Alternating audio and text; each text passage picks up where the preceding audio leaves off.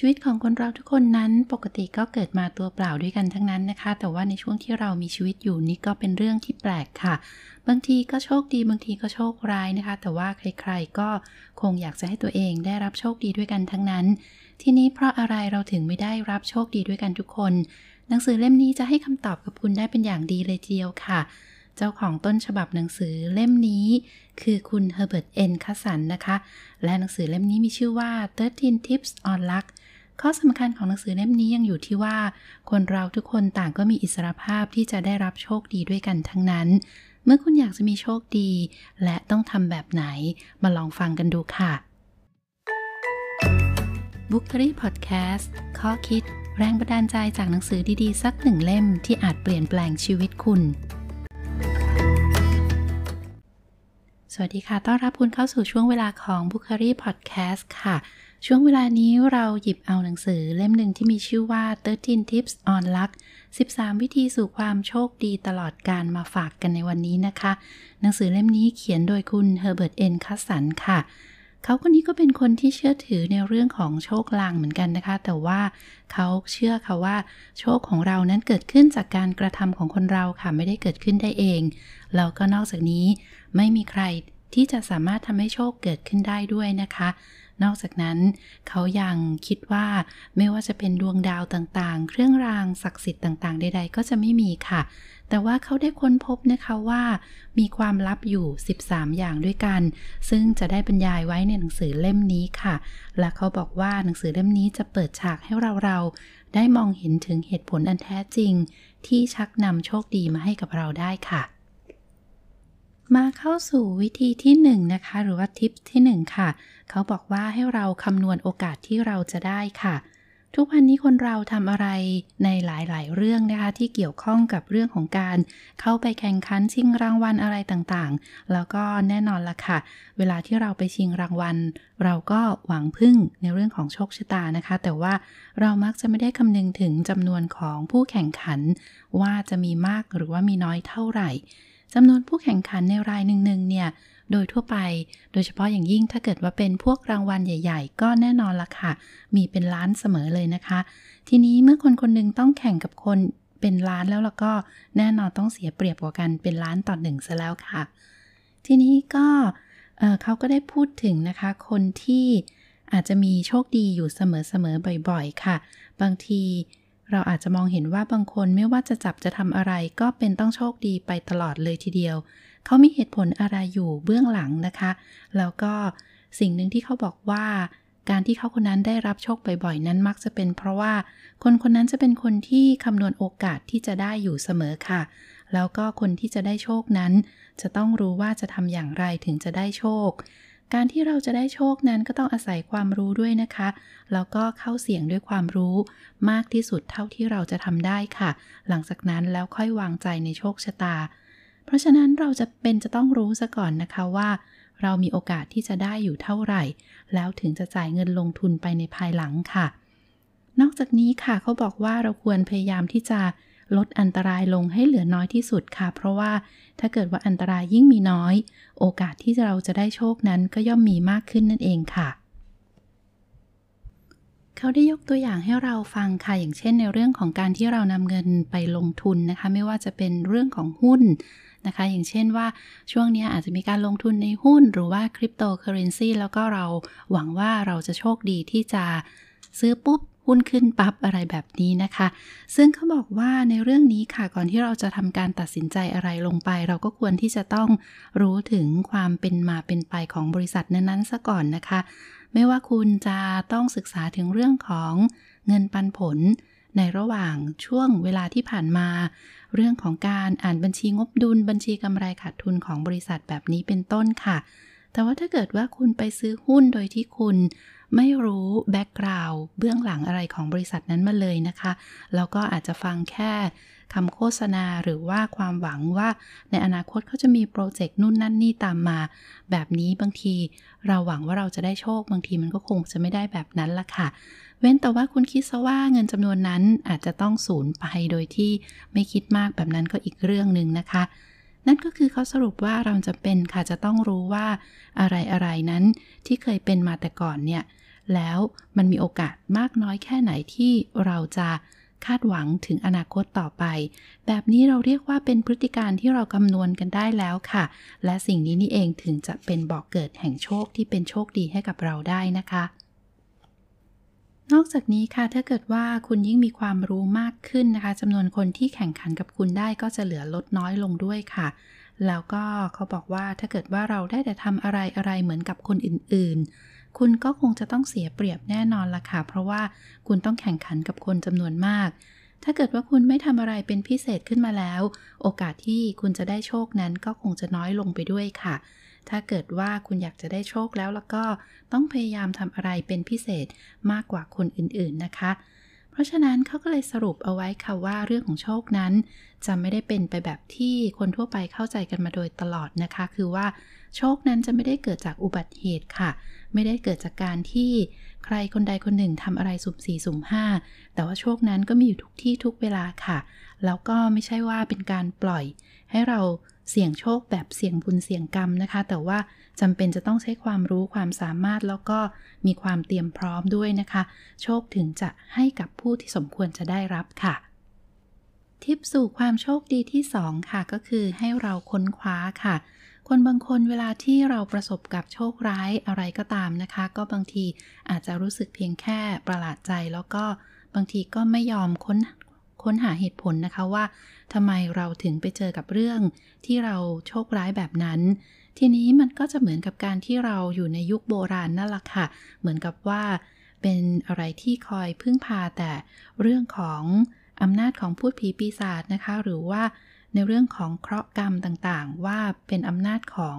สิ่งที่ศักดิ์สิทธิ์อยู่เบื้องบนแบบนี้เป็นต้นค่ะ เขาบอกว่าเมื่อมีอะไรเกิดขึ้นแล้วเนี่ยให้เรายินดียอมรับแล้วก็พยายามค้นหาเหตุผลด้วยนะคะ ว่าจริงๆแล้วสิ่งที่เราเจอกับโชคร้ายหรือว่าความไม่สมหวังนั้นเกิดจากอะไรได้บ้างค่ะ เพื่อที่เราจะได้แก้ไขกันต่อไปนะคะ สิ่งที่เราควรจะทำนั้นก็คือการค้นหาค่ะหมายถึงว่าการที่เราต้องใช้ในตาด้วยนะคะ ก็คือว่าให้เรารู้จักดูแล้วก็รู้จักสังเกตค่ะ เรื่องของการสังเกตนี่ก็เป็นสิ่งที่ดีนะคะ ถ้าเกิดว่าเราได้อ่านประวัติของคนสำคัญสำคัญนะคะ หลายละอย่างในเรื่องของการประสบความสำเร็จก็เกิดจากการค้นหานั่นเองค่ะ อย่างเช่นเซอร์ไอแซคนิวตันคงเคยจะได้ยินชื่อกันแล้วนะคะ มีคนนับล้านคนทีเดียวที่เห็นผลแอปเปิลร่วงหล่นลงมา แต่ว่าไม่มีใครเลยใช่ไหมคะ ที่จะหยุดคิดว่าทำไมแอปเปิลถึงหล่นลงมาจากต้น แต่ว่านิวตันใช้เวลาคิดปัญหานี้อยู่นานหลายปีค่ะ แล้วก็ในที่สุดเขาก็ได้ค้นพบกฎของความดึงดูดของโลก แล้วก็ยิ่งกว่านั้นเขาก็ยังได้ค้นพบ กฎแห่งความหมุนเวียนของดวงดาวทั้งหลายในจักรวาลนนี้ด้วยค่ะ เพราะฉะนั้นโชคของเราจะเกิดจากความตั้งใจที่เราจะค้นหาอะไรที่ผิด แล้วก็แก้ไขเสียให้ถูกนะคะ เราจำเป็นจะต้องค้นหาว่าทำไมอย่างไร และเมื่อไหร่ค่ะ และเราจะต้องไม่อยู่อย่างคนตาบอดเราจะต้องไม่ถือว่าสิ่งที่เราพบเจอนั้นเป็นเรื่องของเคราะห์กรรมค่ะ เราจะต้องค้นคว้าให้ได้พบนะคะว่า สิ่งนั้นเกิดขึ้นเพราะอะไรและโชคดีจะเกิดขึ้นตามมาทีหลังค่ะ ทิปที่ 3 สู่ความโชคดีตลอดการค่ะ ก็คือเขาแนะนำให้เราทำให้เร็วค่ะ นั่นก็คือให้เรารู้จักคุณค่าของเวลานะคะ เพราะว่าเวลานั้นเป็นรากเหง้าในเรื่องของการบรรลุผลสำเร็จค่ะ แล้วก็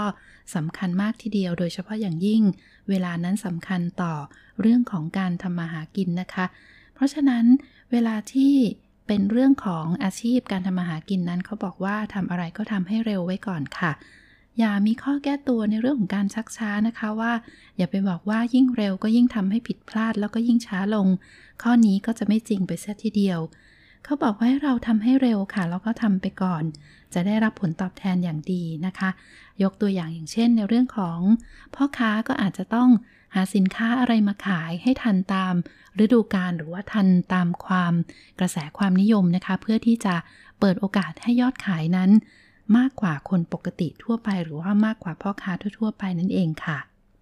ในเรื่องของการทำงานนั้นนะคะเขาบอกว่าความจริงเป็นเรื่องที่เราหลีกเลี่ยงไม่ได้ค่ะ เพราะว่าการทำงานใหม่ ๆ อะไรก็ตาม ก็มักจะมีอุปสรรคร้อยแปดอยู่แล้วนะคะ คนเราก็อย่าเพิ่งไปท้อใจกันซะก่อนค่ะ เพราะว่าไม่มีงานชนิดไหนที่จะสะดวกสบาย แล้วก็แน่นอนว่าทุกสิ่งจะต้องมีอุปสรรคอยู่เสมออยู่แล้ว ความลำบากนั้นจะมีอยู่เสมอค่ะ แต่ว่าเฉพาะคนที่แข็งแรงถึงจะฝ่าฟันไปได้ การทำงานนั้นจะเป็นบอกเกิดสำคัญอันนึงของโชคนะคะ แต่ว่ามีน้อยคนนักที่จะเข้าใจในเรื่องแบบนี้ เขาบอกว่าเมื่อเราไม่ทำอะไรแล้วเนี่ย เราจะหวังแต่เพียงอย่างเดียวนะคะว่า เราอยากเป็นเศรษฐี เราอยากร่ำรวย แต่ว่าในเรื่องของการงานเราไม่ใส่ใจ แบบนี้โชคชะตาก็คงจะไม่เข้าข้างเราเหมือนกันค่ะ ชีวิตที่รู้จักถึงคุณค่าของเวลา จะวิ่งไปเหมือนกับรถไฟด่วนนะคะ ไม่เหมือนกับรถราง ชีวิตที่เต็มไปด้วยกำลังใจที่กล้าแข็ง แล้วก็มีการตกลงใจที่เด็ดเดี่ยว และสามารถที่จะมองเห็นอุปสรรคไม่ยิ่งใหญ่ไปกว่าการเดินสะดุดอะไร บนท้องถนน สิ่งนี้ล่ะค่ะจะทำให้คุณมุ่งไปสู่ความสำเร็จ แล้วก็ได้รับโชคอย่างที่คุณคาดหวังไว้ค่ะ วิธีสู่ความโชคดีที่ 4 ค่ะ เขาแนะนำให้คุณไปหาโชคค่ะ นั่นก็คือถ้าเกิดว่าคุณต้องการเงินคุณก็จะต้องไปในที่ที่มีเงินนะคะ การที่เราไปหาโลกนั้น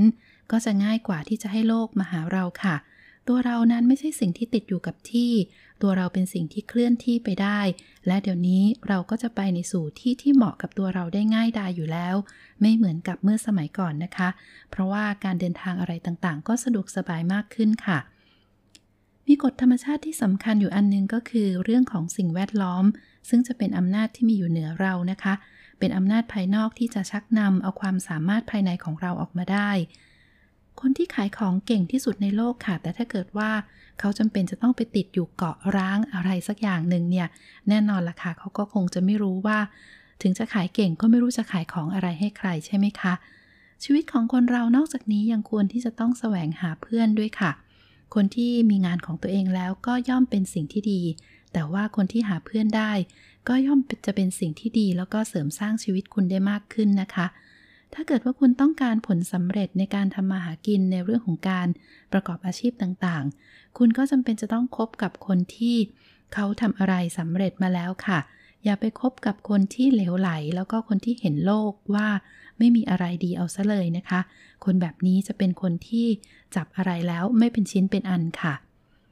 พราะฉะนั้นถ้าเกิดว่าคุณต้องการโชค โชคอยู่ที่ไหนคุณต้องไปที่นั่น และคุณจะต้องออให้โอกาสนะคะให้โชคนั้น พบกับตัวคุณด้วยค่ะ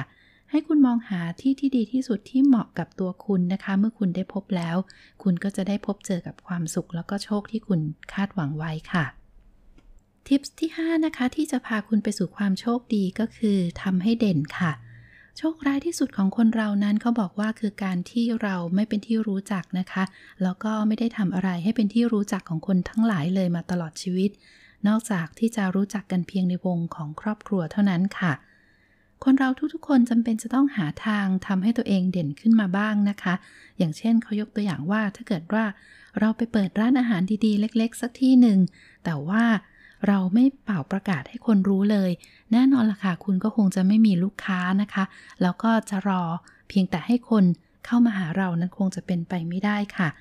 นั่นก็คือการลำพังที่เรามีแต่เพียงสินค้าอยู่ในมือ ก็ไม่เพียงพอนะคะ สินค้าจะดีแค่ไหนก็ตาม แต่ว่าถ้าของของคุณไม่สามารถออกไปถึงมือคนใช้ ไม่มีใครรู้จักก็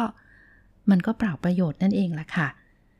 ในแง่เดียวกันกับการที่เราทำงานเป็นลูกจ้างนะคะ คุณก็อาจจะต้องทำอะไรบ้างที่ให้เป็นที่สะดุดตามหาชนบ้างละค่ะ ด้วยการที่จะทำอะไรมากกว่า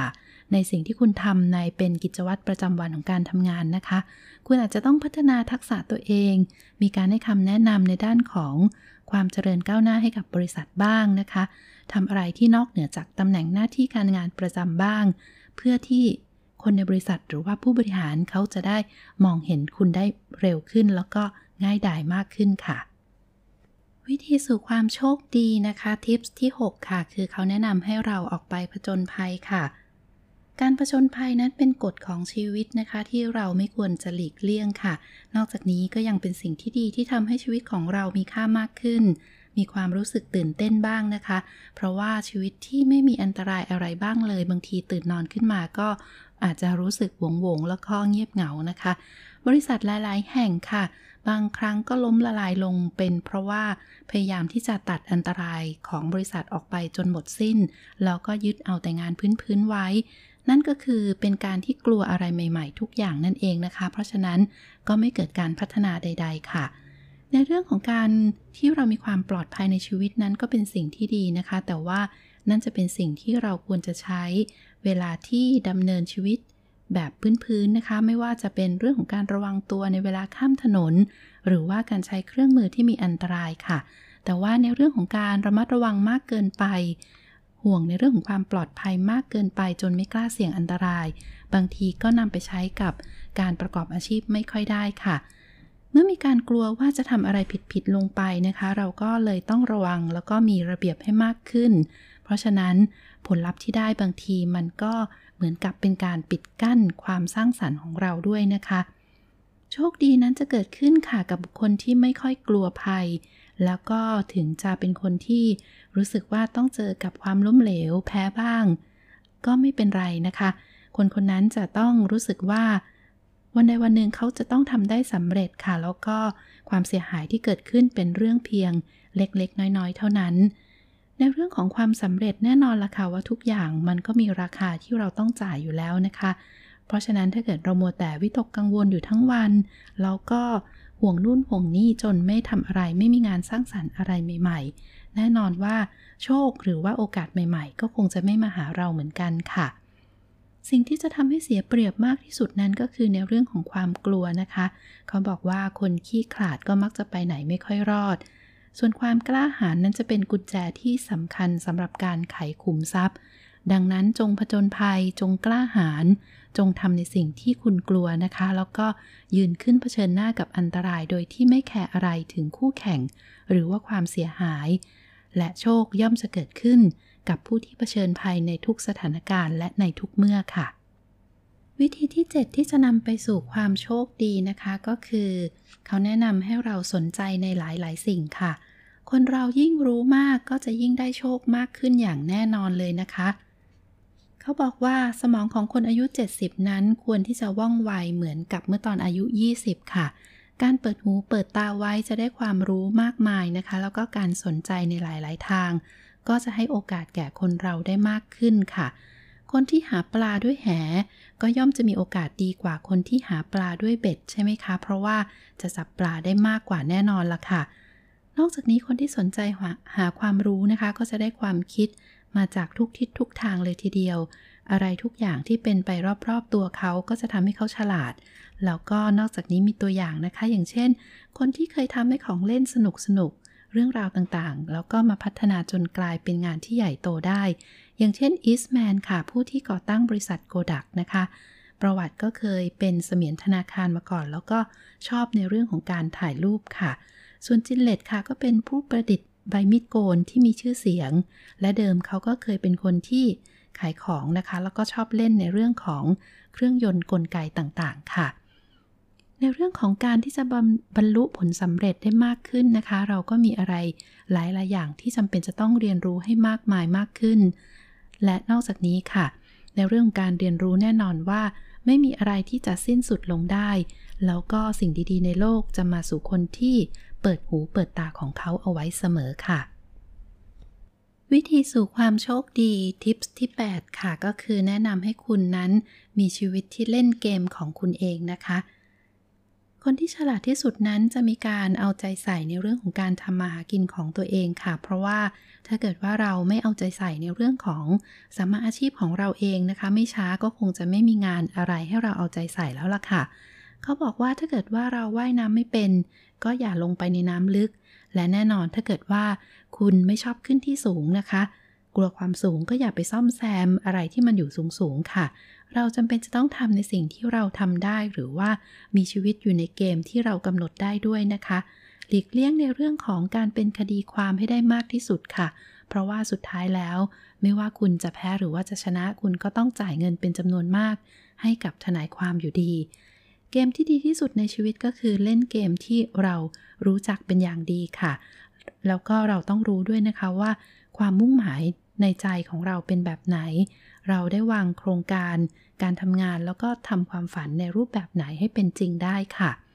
ถ้าเกิดว่าคุณต้องการโชคดี คุณก็จำเป็นจะต้องเล่นเกมของคุณเองนะคะ แล้วก็โดยที่คุณต้องไม่หวั่นไหวต่อคำนินทา การหาเรื่องการวิวาทต่างๆนะคะ อุปสรรคต่างๆ คุณจำเป็นจะต้องใช้เวลาให้มีค่า แล้วก็ทำงานอย่างมุ่งมั่น จะเป็นทางที่ดีที่สุดที่นำไปสู่ความเจริญ แล้วก็ความโชคดีในที่สุดของคุณค่ะ วิธีสู่ความโชคดีในทิปที่ 9 ค่ะ เขาแนะนำให้เราทำแล้วก็ทำค่ะ คนโดยมากที่ล้มเหลวนะคะ ไม่ว่าจะเป็นในเรื่องง่ายๆ อย่างในเรื่องของการเล่นกีฬาก็ตามนะคะ หรือว่าในเรื่องของการทำอาชีพอะไรต่างๆ นั้น เขาบอกว่าเป็นเพราะว่า ไม่มีความอดทนนั่นเองค่ะ บางทีบางคนก็รู้สึกเหมือนกับว่าไม่รู้จะต่อสู้ต่อไปทำไมนะคะเราก็ไม่รู้ที่ว่าจะอดทนไปเพื่ออะไรก็ล้มเลิกไปซะก่อนกลางคันค่ะ เป็นธรรมดาอยู่แล้วนะคะของการทำงานทุกอย่างที่เราย่อมต้องเต็มไปด้วยอุปสรรคต่างๆ ค่ะมีคนเคยพูดกันค่ะว่าคนที่บรรลุผลสำเร็จนั้น จะมีจำนวนไม่ถึง 20%แล้วก็เป็นความจริงทีเดียวนะคะ การที่ผลสำเร็จหาได้ยากนั้นเป็นเพราะว่า ความทนทานก็เป็นสิ่งที่หาได้ยากนั่นเองค่ะ เขายกตัวอย่างความแตกต่างกันของม้าที่เป็นม้าสามัญธรรมดา กับม้าพิเศษนะคะ คือม้าสามัญเนี่ยวิ่งไปถึงหลักแล้วก็มักจะหยุดไม่วิ่งต่อไปอีก ส่วนม้าพิเศษนั้นจะวิ่งไปเมื่อถึงหลักแล้ว ยังไม่ยอมหยุดค่ะยังวิ่งต่อไปอีกคนเราก็เหมือนกันค่ะ จะต้องมีอะไรพิเศษที่ไม่ยิ่งหย่อนไปกว่ากันนะคะ นั่นก็คือ มีหัวใจที่มั่นคง มีความตั้งใจเด็ดเดี่ยวไม่ยอมเลิก จนกว่าจะถึงที่สุดนั่นเองค่ะ ในเรื่องของทางการกีฬา เราก็รู้กันดีอยู่แล้วนะคะว่าทางที่ดีที่สุดที่จะหาความชำนาญได้นั้นก็คือในเรื่องของการฝึกซ้อม เมื่อคุณได้ทำอะไรเป็นพันๆครั้งแล้วแล้วก็ คุณก็จะเอาชนะ คนที่ทำอะไรมาเป็นเพียงแค่ร้อยครั้งได้แน่นอนค่ะ คนเราจึงควรที่จะกำหมัดผจญกับความยากลำบากนะคะ เพราะว่าเมื่อใครๆที่ได้ใช้สายตามองความยากลำบากด้วยความกลัว ความยากลำบากนั้นก็จะยิ่งใหญ่ราวกับภูเขาเลยทีเดียว แต่ถ้าเกิดว่าเรามองด้วยความกล้าแล้วแล้วก็ความลำบากนั้นก็เล็กนิดเดียวเองละค่ะ เขาบอกว่าชีวิตของคนเรานั้นก็ไม่ไม่ผิดเลยนะคะกับรถไฟนะคะ หรือว่าการเดินทางของรถไฟนั่นเองค่ะเ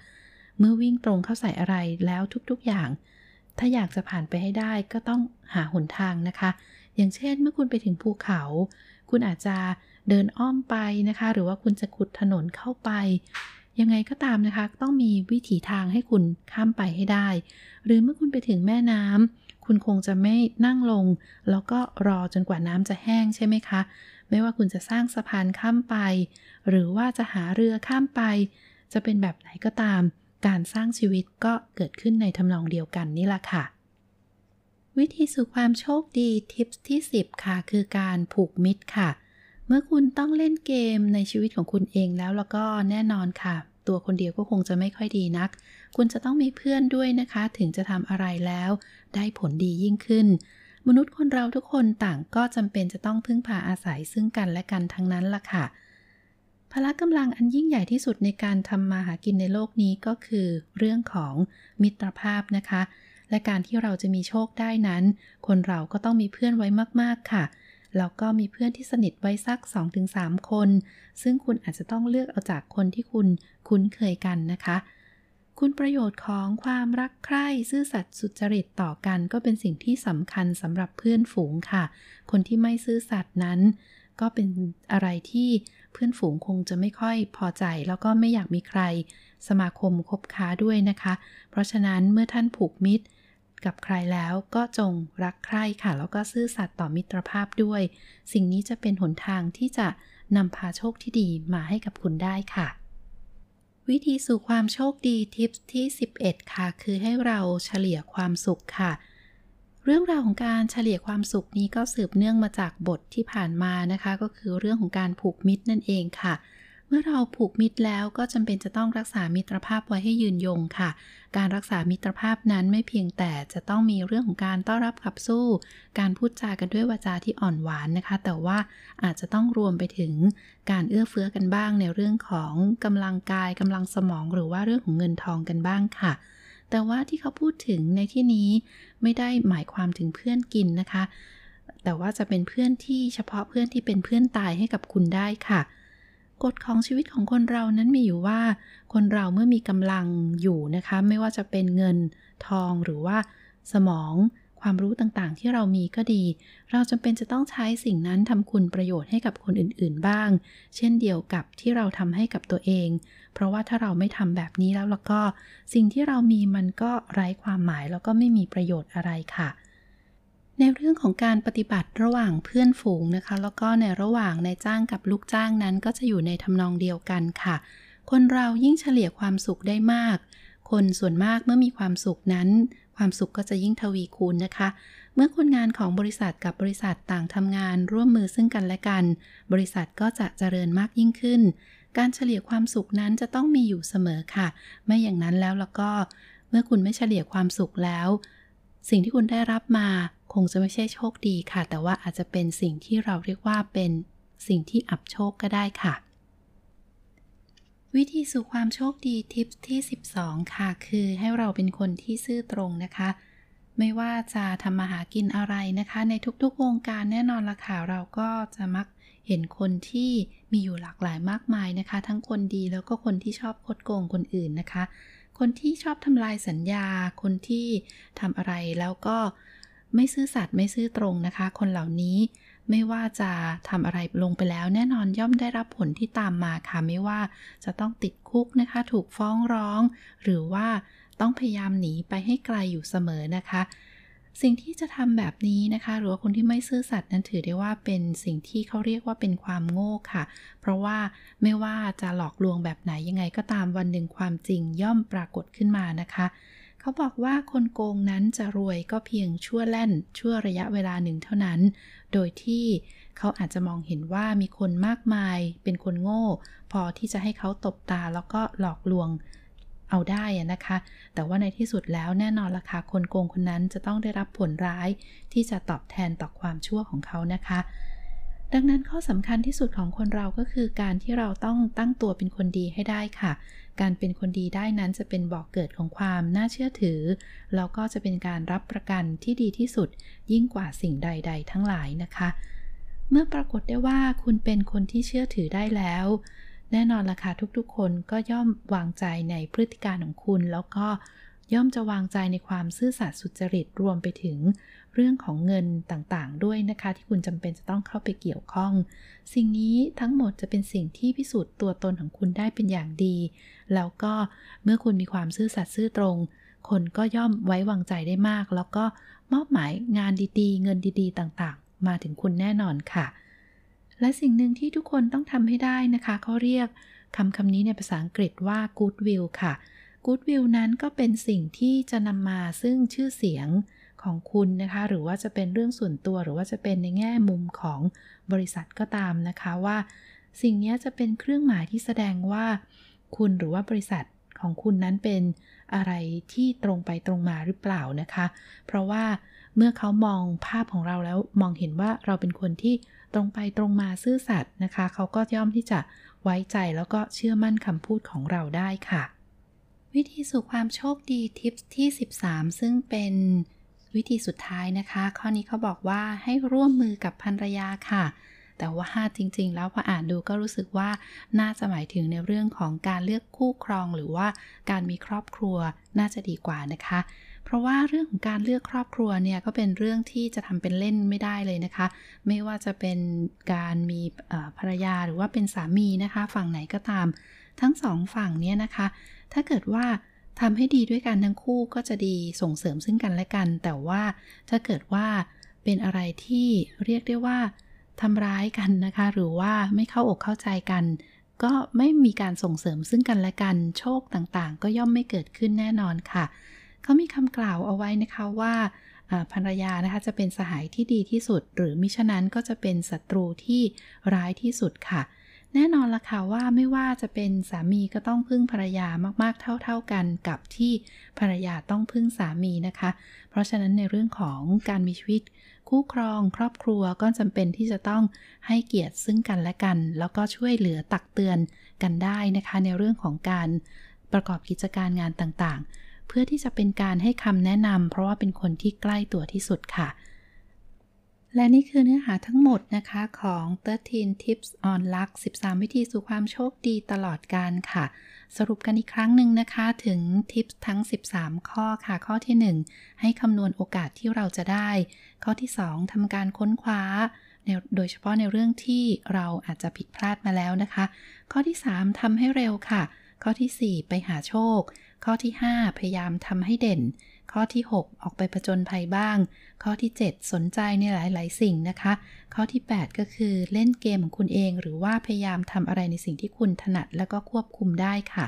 ข้อที่ 9 ก็คือทำแล้วก็ทำนะคะก็คือทำอย่างสม่ำเสมอไปเรื่อย ๆ อย่าย่อท้อค่ะ ข้อที่ 10 ก็คือ เป็นเรื่องของการผูกมิตร ข้อที่ 11 เป็นการเฉลี่ยความสุข แล้วก็ข้อที่ 12 พยายามเป็นคนที่ซื่อตรงนะคะ และสุดท้ายก็คือข้อที่ 13 ร่วมมือกับภรรยาหรือว่าสามี ครอบครัวของคุณนั่นเองค่ะ ทิ้งท้ายกันไว้กับความลับสุดท้ายนะคะ เขาบอกว่า จริงๆ แล้วความลำบากบนโลกใบนี้จะมีอยู่น้อยมากทีเดียวค่ะ ไม่มีอะไรเกินไปกว่า ความรู้สึกที่เรารู้สึกเหมือนกับว่าถูกเข็มทิ่มแทงเวลามีอุปสรรคอะไรต่างๆนะคะ และนอกเหนือจากนั้นก็ไม่มีอะไรเกินไปกว่านี้แล้วล่ะค่ะ มีอุปสรรคอยู่น้อยนักที่จะต้านทานความเพียรของผู้เด็ดเดี่ยวได้ ซึ่งผู้เด็ดเดี่ยวก็จะต้องตั้งใจแล้วก็ผ่านไปให้ได้ค่ะ เมื่อคุณล้มหรือว่าผิดพลาดอะไรในครั้งใดก็ให้กระโดดขึ้น แล้วก็ยิ้มพูดกับตัวเองว่า โชคดียังรออยู่ข้างหน้า แล้วก็ทำต่อไปนะคะ รับรองว่าคุณจะได้รับโชคที่คุณปรารถนาแน่นอนค่ะ และนี่คือสิ้นสุดแล้วนะคะสำหรับ 13 วิธีสู่ความโชคดีตลอดการ หวังว่าคุณคงจะชอบแล้วก็มีบางข้อที่คุณสามารถนำไปใช้งานได้นะคะ เพื่อที่จะก่อให้เกิดโชคที่ดีในชีวิตของคุณค่ะ และนี่คือ b o o k รี่พอดแคสต์นะคะ ฝากกดไลค์กดแชร์ Subscribe แล้วก็กระดิ่งแจ้งเตือนด้วยนะคะ เพื่อที่จะได้ไม่พลาดหนังสือเล่มถัดไปของเรา ขอบคุณมากที่รับฟังกันมาจนจบในช่วงเวลานี้ พบกันใหม่ในหนังสือเล่มหน้า สวัสดีค่ะ